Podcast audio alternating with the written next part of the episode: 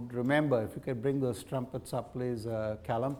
Uh, we've been looking at the seven trumpets in chapter 8. We looked at the first four, and here this morning in chapter 9, we are the fi- in the fifth and sixth trumpet, and we'll look at chapter, uh, the seventh trumpet uh, in another message in time to come. Um, God is speaking through these trumpets, and as I'll point out, it's uh, something that is it's things that are happening in our world today, and these trumpets uh, and what they have to say to us is very instructive for our living, and indeed for the extension of God's kingdom in our lives. So let's read from Revelation chapter 9 and reading from verse 1. And the fifth angel blew his trumpet, and I saw a star fallen from heaven to earth and he was given the key to the shaft of the bottomless pit. He opened the shaft of the bottomless pit, and from the shaft rose smoke like the smoke of a great furnace, and the sun and the air were darkened with the smoke from the shaft. Then from the smoke came locusts on the earth, and they were given power like the power of scorpions of the earth. They were told not to harm the grass of the earth, or any green plant, or any tree but only those people who do not have the seal of God on their foreheads. They were allowed to torment them for five months, but not to kill them. And their torment was like the torment of a scorpion when it stings someone. And in those days, people will seek death and will not find it. They will long to die, but death will flee from them. In appearance, the locusts were like horses prepared for battle.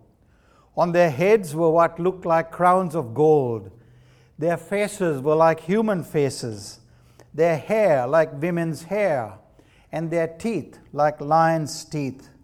They had breastplates like breastplates of iron, and the noise of their wings was like the noise of many chariots with horses rushing into battle. They have tails and stings like uh, scorpions, and their power to hurt people for five months is in their tails.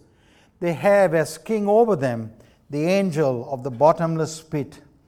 His name in Hebrew is Abaddon, and in the Greek he is called Apollyon. The first woe has passed. Behold, two woes are still to come. So here's the second woe. Then the, the sixth angel blew his trumpet, and I heard a voice from the four horns of the golden altar before God, saying to the sixth angel who had the trumpet, Release the four angels who are bound at the great river Euphrates. So the four angels who had been prepared for the hour, the day, the month, and the year were released to kill a third of mankind. The number of mounted troops was twice 10,000 times 10,000. I heard their number, and this is how I saw the horses in my vision and those who rode them. They wore breastplates the color of fire and of sapphire and of sulfur, and the heads of the horses were like lions' heads, and fire and smoke and sulfur came out of their mouths. By these three plagues, a third of mankind was killed by the fire and smoke and sulfur coming out of their mouths. For the power of the horses is in their mouths and in their tails, for their tails are like serpents with heads, and by means of them they wound. The rest of mankind, who were not killed by these plagues, did not repent of the works of their hands, nor give up worshipping demons, and idols of gold, and silver, and bronze, and stone, and wood, which cannot see, or hear, or walk nor did they repent of their murders, or their sorceries, or their sexual immorality, or their thefts. Amen.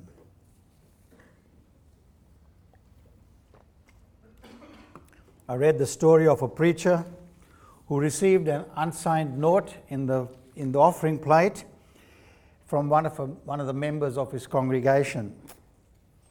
And the note read, and I quote, kindly see to it that your sermon presentation is more entertaining and concise. Unquote. Well, I'm not sure if sermons should be entertaining, perhaps concise, but I don't believe they should be entertaining. Especially when you come to a passage like Revelation 9, I would say that any preacher would find it difficult to be entertaining given what we are told in the text. This is not entertaining material, is it? Far from it. And as I'll point out, we have to face unpleasant truth at times in our lives. If we thought that the first four trumpets of chapter 8 and what they ushered in was terrible, which they were, well, we should think again. This is far, far worse. Here, John is spoken of, of the reality of demons in our world. Millions of them, a host of them. You might remember in the, in the last verse of chapter 8, the eagle cries out, Woe, woe, woe. And so the three woes are yet to come. The three trumpets, 5, 6, and 7. And we come here to the first woe, which is the fifth trumpet. These trumpet warnings are designed, of course, as I've mentioned before, to call people to repentance and faith in Jesus Christ. They are instruments of alarm and warning to the people of the world that judgment will come. But as our text will point out, there are those who ignore this call and do nothing about it. They will not repent. And I'll come to that as well in a moment. Those who do not repent and turn to God in the midst of the sounding of these trumpets. And here also is part of the answer to the prayer of the saints. Remember in chapter 6, who are around the throne, where they, when they cry out to God, How long, O Lord, before you judge the inhabitants of the earth and avenge our blood? Here's part of the answer. And so this is language of judgment that we are dealing with. Well, what of the fifth trumpet? I just want to run through the, uh, the fifth trumpet and then the sixth trumpet and then make some application. So you need to follow the text as I said before. What we recognize here is an escalation of judgment. Woe, woe, woe, cries the eagle. And you would think that what happened to a quarter of the created order is horrific enough, and we saw that in the previous chapters. And you would think that what was forecast there, in the light of which people would turn from their evil ways and repent. But that's not the case. And so the fifth trumpet reveals things that are far worse from what we are told in chapter 8 with the first four trumpets. It's now a third of creation that are affected. And here, chapter 9 and verse 1 begins by highlighting that a star has fallen from heaven to the earth. Now, obviously, it's not a literal star that the text speaks about. So the question is who or what is this star? When John says that he saw a star that had fallen from heaven, in the Greek he uses the perfect active participle, which speaks of a completed action. In other words, the star had fallen from heaven previously. He had already fallen from heaven. And notice that the star is a person. Now, why do I say that? Because we read, we read in verse 2 when he opened the abyss. So, given that the star here is a person, that is an angel, we ask, who is this star referring to? And obviously, it's Satan or Lucifer. I say that because there are texts in Scripture which refer to Satan as a star fallen from heaven. Isaiah chapter 14 and verse 12. Listen to what it says. How you have fallen from heaven, O Lucifer, son of the morning. You have been cast down to the earth, you who once laid low the nations. You said in your heart, I will ascend to the heavens. I will raise my throne above the stars of God. I will sit enthroned on the mount of assembly, on the utmost heights of Mount Zaphon. I will ascend above the tops of the clouds. I will make myself like the Most High. But you are brought down to the realm of the dead, to the depths of the pit. That's the devil's current status. Having rebelled against God, he lost his place in heaven, he lost his position. And to him, that is to Satan, was given the key to the shaft of the abyss or the bottomless pit. And I'll come to that as well in a moment. And if you look down at verse 11, you will see that the angel of the abyss is called Apollyon and Abaddon. And he is the ruler of the abyss in verse 11. And here Satan is given the key to the bottomless pit. Don't miss that. If you're reading through it, you probably just skimmed over it, but that's important. He's given the key to the bottomless pit.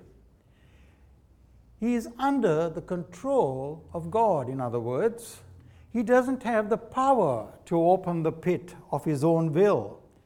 Now, you will remember that Satan is powerful, but you see, he's not all powerful. He is not almighty. He is a defeated foe. And here he opens the abyss, and from it rises smoke that darkens the sky with a swarm of locusts. Now, Australia has seen its share of locust plagues, hasn't it? But notice what the locusts were told not to do.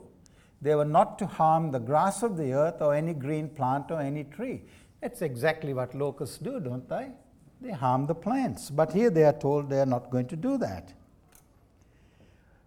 But more importantly, what's the identity of these locusts? The only other time the word abyss is mentioned, it's mentioned seven times in the book of Revelation, but the only other time it's mentioned is in Luke's Gospel. And the word that's used here is the same word that's used in Luke's Gospel. Now you'll remember that in the Gospels, Jesus casts out a legion of demons from a man. And what happens is that the demons beg Jesus to not let them go into the abyss, to not send them into the abyss. And the same words used here. It portrays the fear of demons to be cast into the abyss or into the bottomless pit. So you might ask, what is this bottomless pit? Well, we're not told, but it's somewhere where, where the demons were confined. And so these locusts are demons. And John is saying that they will bring harm and devastation on the earth. And as we've seen in the previous chapters, there's symbolism used in the book. That's the case here with these locusts. They represent the demonic hosts. And we read in verse 11 that this angel or Satan is called king or angel of the abyss. And his name is Apollyon, which is the Greek name, and it means destroyer. Or the Hebrew name Abaddon, also meaning destroyer. But notice that when the pit is open, the locusts rise from the abyss in verses 1 to 3. Now, that reminds us, as I've always said, that there's so much Old Testament background in the book of Revelation. So, here we, it reminds us that uh, in the time in Egypt, how there was a plague of locusts was sent upon the land. Also, the prophet Joel in chapter 2 and verse 1 saw an army of locusts, nothing like has been seen before, and that army is summoned by the trumpet of the day of the Lord. And what Joel says there is much like what John has to say here in our text, except that the destruction of the locusts and what they do is far more devastating here in our text. And John tries to describe them as best he could, and he says they have faces like humans, something like crowns of gold on their heads the crowns and the human faces, I guess, symbolize personal intelligence and the authority to do what they do. Their hair, says John in verse 8, was like women's hair. These creatures appear like women. But here John also says, look into their mouths. Look into their mouths. Because their teeth were like lions' teeth. Probably talking about the ferociousness of these demons in what they do. And so they have women's hair, they have teeth like lion's teeth. What's John saying? He's saying, don't be, de- uh, don't be deceived by their apparent beauty. By discerning, be discerning and attentive to what they say, because their words will be destructive and deceiving. Their crowns and human like faces are a, are a cover up for their deceit. They exist to bring demonic, uh, demonic torment to all those on the earth. Satan and his evil hosts of demons go out to torture and destroy people. They have power to harm people, the people who make up the unbelieving world. Why do I say that? Because the text is speaking about the unbelieving world. Look at verse 6. They have power to harm all, all except those people who have the seal of God on their foreheads. Verse 4 to 6. I guess you realize that Satan hates Christians, and that's to be expected. But do you realize that he also hates unbelievers? Because here he is leading people to their destruction. However, these demons cannot touch the people who belong to God. And I've said this before as the text tells us, because God has sealed them. Yes, God has given them His Spirit as a seal that they belong to Him. And we suffer physically too on earth as unbelievers do, but what the demonic, uh, demonic world cannot do is that they cannot destroy God's people. They cannot touch the souls of those who belong to God. God protects them, God keeps those who are His. And notice that this torment is for a period of five months. Now, as I said, there's a lot of symbolism in the book of Revelation, and perhaps it's talking about a limited time.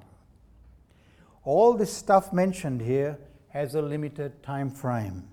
And notice that this torture that they bring to those without the seal, into unbelievers, seems to them a fate worse than death. In other words, in other words, the people they harm would rather die than go through what God has prepared for them. But the text tells us that death eludes them. Verse 6 They seek relief through death, but death is denied of them. Death will not be their reward.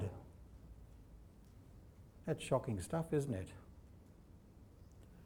people seeking death so they can escape what the demonic world will bring to them because of the evil in their lives. Demons have always been in the world since the fall. Here in the text, they are unleashed into the world without great restraint, restraint in their activities. More and more, even today in our world, we see the increase of activity, demonic activity. And I'm not just speaking of what's obviously demonic, uh, demonic, like satanic cults and demon possession and so on. It's more than that. Satan and his evil hosts are active in most areas of life today, and they're active in subtle ways. For example, just looking at the scene in Australia, without worrying about the rest of the world. Just think about some of the laws passed today in our own society and in our own country. Laws that are opposition to the church of the Lord Jesus. Murder, for example, is an everyday occurrence. We've grown accustomed to hearing and reading of murder and rape and violence today. So much so that we've come to accept it as part of everyday life. I mean, we read it in the news, we hear it on, uh, we hear it on the news, and it just washes off, doesn't it? Just another murder, just another rape. We've come to accept it as part of everyday life. Gender dysphoria, abortion, euthanasia, and so much else. Violence is on the increase the abuse of women, you name it, it's prominent in our world. You see, more and more demons are being released, more demonic activity. And although the, although the text relates primarily to the unsaved world, Satan is also moving amongst God's people in subtle ways. For example, it's not unusual today to see some sectors of the church taking on our woke and cancel culture, or at least accommodating it. Just think about it. I mean, why would Satan want to focus so much so on the unsaved world and not on God's people and his kingdom? Wouldn't that be right? His focus would be more on God's people, wouldn't it? They are the ones that he would be more, more interested in, in uh, bringing these things to bear upon their lives, seeking to keep them from the things that Christ has given us in order that we enjoy God and worship Him. And so, having said that, the priority of worship is another example in how Satan works behind the scenes. It would be true to say that the evil one uses this area to try and destroy the effectiveness of the church in our world today. Corporate worship is no longer a priority in some Christian lives. There are other things that come into our lives that crowd it out. It's become more a matter of convenience. If I can get to church, I will. If something else comes up, well, forget it. And we could cite other areas as well where the evil one works in subtle areas, seeking to destroy the kingdom of Christ, which of course he could never do ultimately. And so the call is to be diligent and aware of what's going on in our lives and in the, in the, in the, in the society in which we live. Ask the question Am I doing or am I not doing that which I should be doing? To extend God's kingdom in my life and in the world at large? Am I using every opportunity to grow in the faith and love for Jesus and His people? You see, God has given us means of grace so that we can use them in our lives and grow in our Christian faith. And when we don't have those things, that's when we begin to regret it and cry about it. So that's the fifth trumpet. What about the sixth trumpet in verses 13 to 21? We're told that John hears the voice from the golden altar. Whose voice is that? Very likely the voice of the Lord Jesus, the Lamb. It's the Lamb who brings about an end to the restraint that has been shown so far. It's the Lamb who is in control. Demons and all of creation are under his control. But notice that this judgment has escalated. Four angels are released to kill on a massive scale. They are angels who belong to the devil and represent evil, and they are released to kill a third of mankind.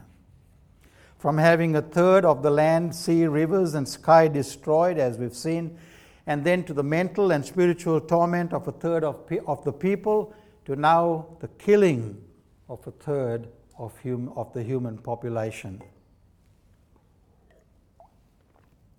In verses 16 to 19, John tells of an invading army of 200 million horsemen. The angels release these horsemen to kill a third of mankind. Their heads are like lions, and from their mouth come fire, smoke, and sulfur or brimstone. John is seeking to describe it here, and they are described in weird, grotesque terms. This is a powerful picture of horror, a picture of destruction and demonic association. Notice the number of them. He says twice 10,000 times 10,000. Now, if you do your maths, you will realize that's 200 million people or demons. Is this number literal or is it symbolic? We don't know, we're not told. It's likely that it's symbolic, like the other numbers in the book of Revelation, suggesting that there here that here we have a number too great to count. A demonic army invading the earth. That's whom John is referring to in this symbolic number. A host of demons it continues the idea of the demonic army like locusts that was described in the fifth trumpet. Does this number seem too excessive or exaggerated? Some commentators try to work out this number of 200 million and they come up with all sorts of answers. You know, uh, speculate that it refers to the Chinese or the Russian uh, armies and so on. Uh, some say that this is the number in the army that will gather against uh, Israel in the last days and so on and so forth. But that number is way too excessive, even for the Chinese or the Russians or any other army in our world. But what's most important is their task it's to kill a third of mankind. And that's a lot of people, isn't it? And you would ask the question as to how they would do this, wouldn't you?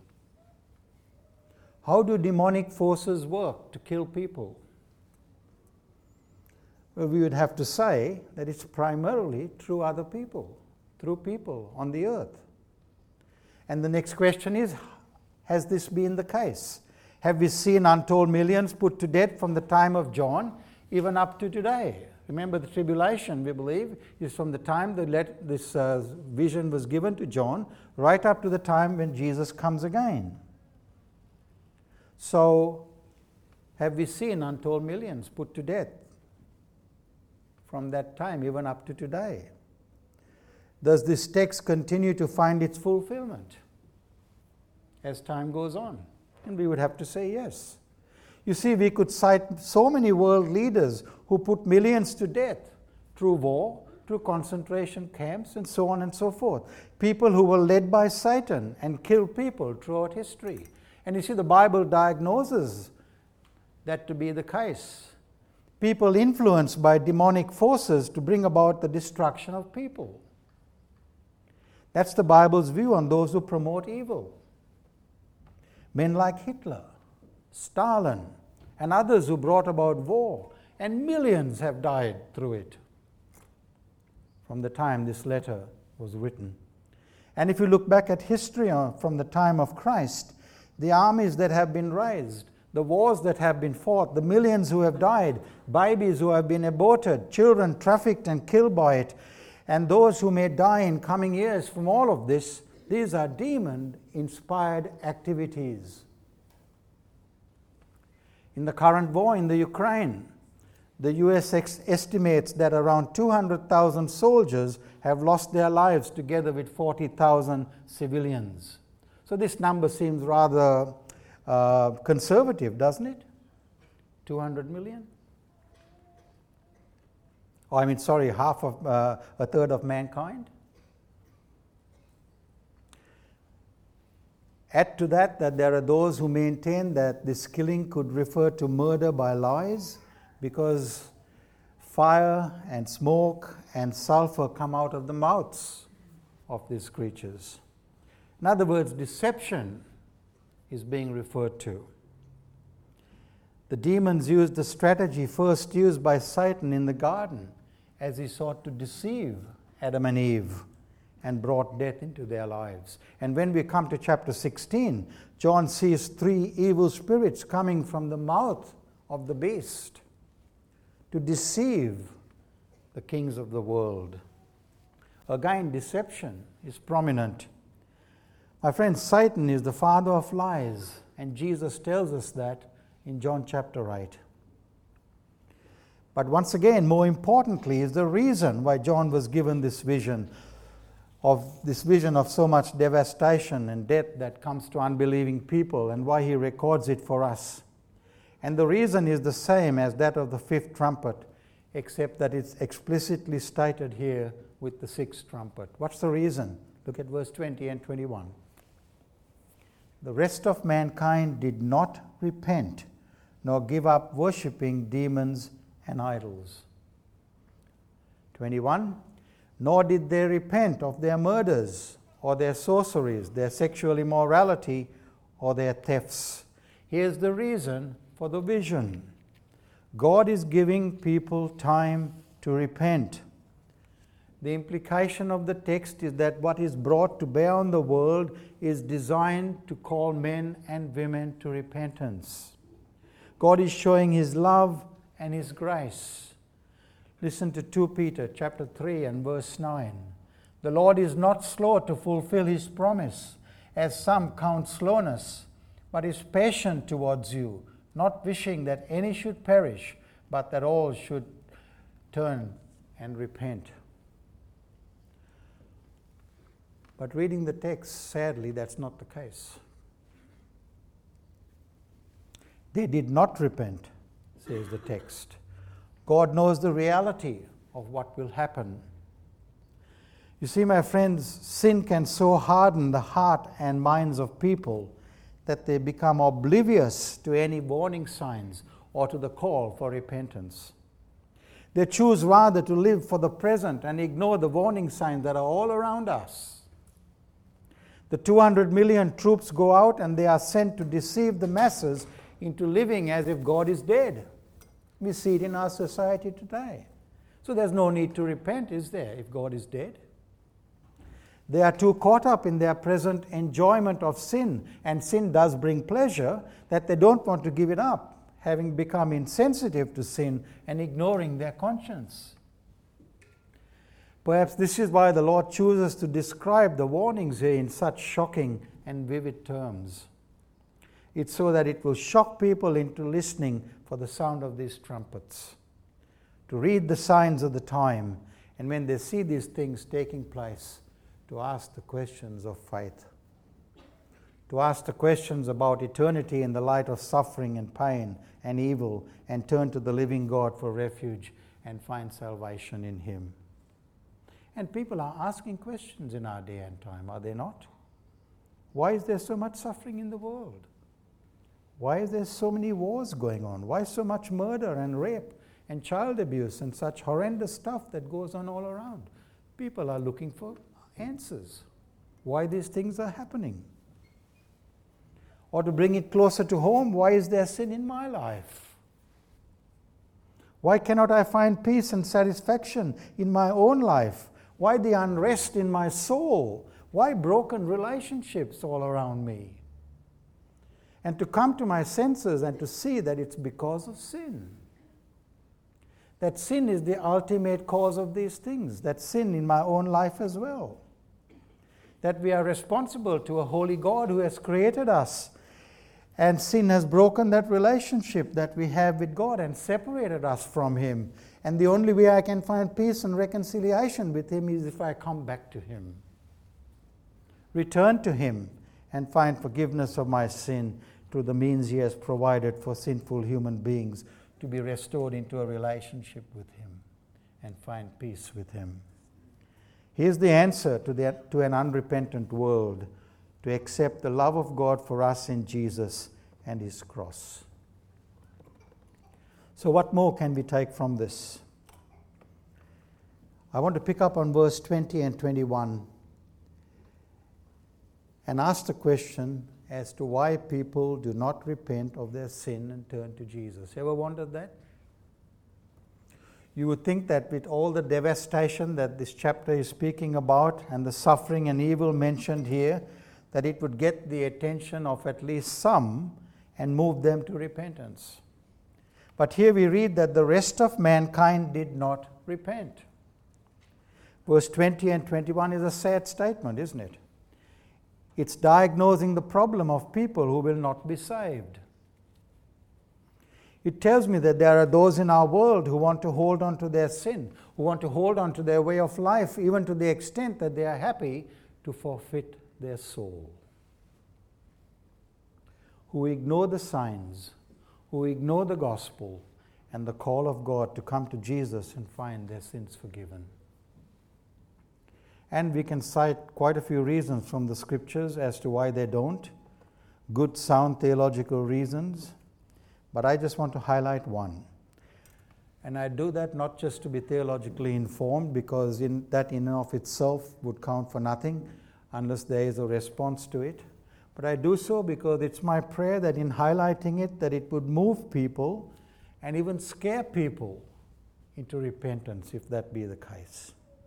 That the Lord would use it to awaken faith in lives. So, why is it that people fail to repent in spite of all the warnings and judgment that are brought to bear upon the world?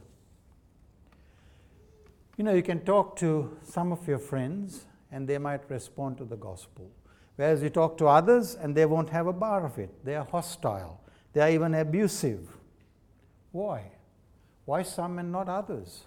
Well, the Bible says that their eyes are blinded by the God of this world and they love their way of life and they don't want to give it up for God. Look at verse 20. This is just one verse and it's in our text this morning. It says, They did not repent nor give up. And that says to me that they not only wanted their sin, but they enjoyed their sin and they wanted to stay that way. They did not want to give it up. And that's not surprising because the scripture tells us that people left to themselves love their sin and freely choose their sin other than Jesus. And that seems logical, doesn't it? It's logical if you know what the scripture says. John says, in his gospel that men love darkness over light because their deeds are evil. And in being in that state, it reminds us that people cannot and will not repent unless the Holy Spirit does a work in their lives through the power of the gospel. That people will continue in that way of life without Christ. Why? Because sin is enslaving and left that way, they will continue to choose their way of life rather than turn to Christ. That's the reason. That's the theological reason, if you like, as to why verse 20 and 21 tell us that they did not repent nor want to give up their sin. They have no desire to give up their sinful ways. And what's most, most sobering and heart wrenching is the fact that when people persist in their sins and stubbornly resist the gospel, when Christ comes to them and offers them forgiveness in the gospel, what happens is that God gives them up in their sin and they are confirmed in it. Yes, I know that sounds harsh, and I don't wish to be harsh, but that's the sad reality. That's what the Bible teaches us. Romans 1 28 to 32 tells us that God gave them up to the sinful desires of their hearts. The phrase God gave them up is used three times, and it has to do with handing over a prisoner to his sentence. When people consistently and repeatedly reject God and would rather continue in their sin, there may come a time when God abandons them and confirms them in their sin. And really, verse 20 and 21 tells us that God gave them up to what they themselves wanted. They did not repent nor want to give it up, it says. So, how could you maintain, how could you accuse the Lord of being harsh or unjust? Throughout history, God has been gracious, striving with people, showing patience and grace. But the time is coming when his patience will run out and he gives them up either indirectly by removing his restraint and letting sin run its downwards course, or directly by an act of divine judgment and punishment. So it's not that the Lord is harsh, it's the opposite, because the Bible tells me that no one who comes to him will he cast out. He is not willing that anyone perish, but that they turn to him and live. And what's more, all these, by their persistent, willful rejection of Christ and His gospel, they are showing that they are not His people. In other words, they are not numbered among the chosen people of God. Because the fact is that if they are, they will turn to Christ. They will come to Him and find His forgiveness. What did Jesus say? Jesus, the Good Shepherd, My sheep will hear my voice, and they will come to me. They will come to me. Not they may come to me or they might come to me. No, they will come to me because they are my sheep. They hear my voice. They respond to the gospel. They will repent and find forgiveness. They will do the opposite to what these in verse 20 are doing because they love and pursue righteousness. So let me ask are you one of those who persistently reject the call of the gospel on your life? My friends, don't do it. Don't do it. Don't keep persistently turning your back on Christ because the time may come when it's too late. When God may give you over to your persistent rejection, your persistent, stubborn rejection. Turn to Him now before it's too late. Secondly, let me apply this to the Christian as I close. What does it say to those who are God's people living in the midst of these trumpets that are sounding? What response should it bring from us in light of what is being, eh, what is be, what is being said? The text highlights the fact that sin and evil is all around us, the release of the locusts and the horsemen, and the escalation of judgment. So, how should we respond? Well, we are to live with a sense of urgency, aren't we? To take the good news of the gospel to those who are without Christ, to share Jesus with others. Those in our family, friends, work colleagues, and others, whenever we have the opportunity to do so. I spoke about all that in my last message, so I won't elaborate on it. But also, and most importantly, what I believe our response should be as the people of God who are living in the midst of all this is for us to strengthen faith in Christ in our own lives and to send our roots deeper and deeper into Jesus. In other words, to grow faith in Christ and in love for Jesus, and in that way to fight the pull and the temptation and the sin to which we can so easily succumb. To make sure that we are feeding ourselves with the truth of God's Word, because that is how faith grows. God's Word is an instruction manual for our lives. And we need to read it, we need to know it, we need to study it. When Christian writer and apologist G.K. Chesterton was asked, he was asked the question if you were stranded on an island and could have just one book, what would it be?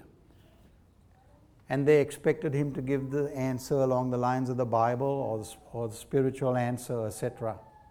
Instead, this is what he said if I am stuck on a spiritual on if I am stuck on an island and I could have just one book, I would like to have a manual to shipbuilding. The Bible is our practical guide to living in the midst of the trumpets that are sounding.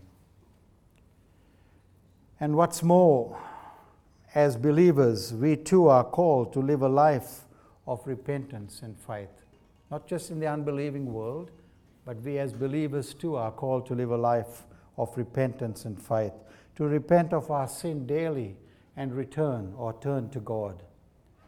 Remember the story of the prodigal son? One of the themes in that story is that of repentance. He was the son of the father. We're told that having gone into a foreign country and spent, and spent his money on loose living, he suddenly came to his senses about what he was doing. And he returned to the Father. He came to the realization that what he was doing was stupid. I'm going back to my Father, he said. He had a change of mind, because that's what repentance is. That's the heart we want to have as believers. Why? Because believers too need to constantly repent of their sin. To say, like David, Search me, O God, and know my heart. Try me and see if there's any wicked way in me, and lead me in the path of righteousness. Lord, I want you to change me and do your work in my life. And that's the exact opposite, the exact opposite attitude that we find here in the text. These folk had horrific things going on around them but they refused to repent and turn to the Lord. I'm going to close by giving you a text that speaks about this, and it's from Isaiah chapter 30 and verse 15. It's an easy reference to remember. Chapter 30 and half of 30 is 15. Isaiah 30 and verse 15, that's how I tend to remember things with texts. And this verse was given to God's people. Why? because they were being sinful. They were turning to Egypt in order to uh, entrust their national defense and put it in the hands of Egypt. In other words, trusting Egypt and seeking to make a treaty with them rather than trusting in the Lord. And despite Judah's rebellion, God in His mercy does not cast them off forever. He calls them back to repentance and trust in Him. And this is the verse, and this is what it says. This is what the sovereign Lord, the Holy One of Israel, says In repentance and rest is your salvation. In quietness and trust is your strength, but you would have none of it. In repentance and rest is your salvation. In quietness and trust is your strength.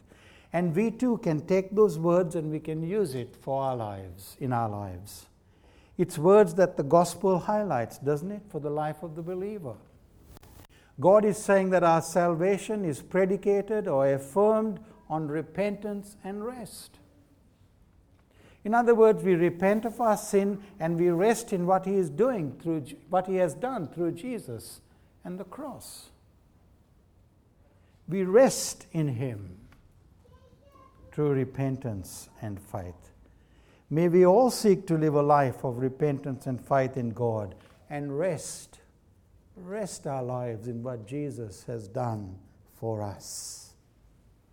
And that's how I believe we can go through the tribulation as the trumpets continue to sound and the things mentioned in the text happen on an ever increasing scale. Let's pray.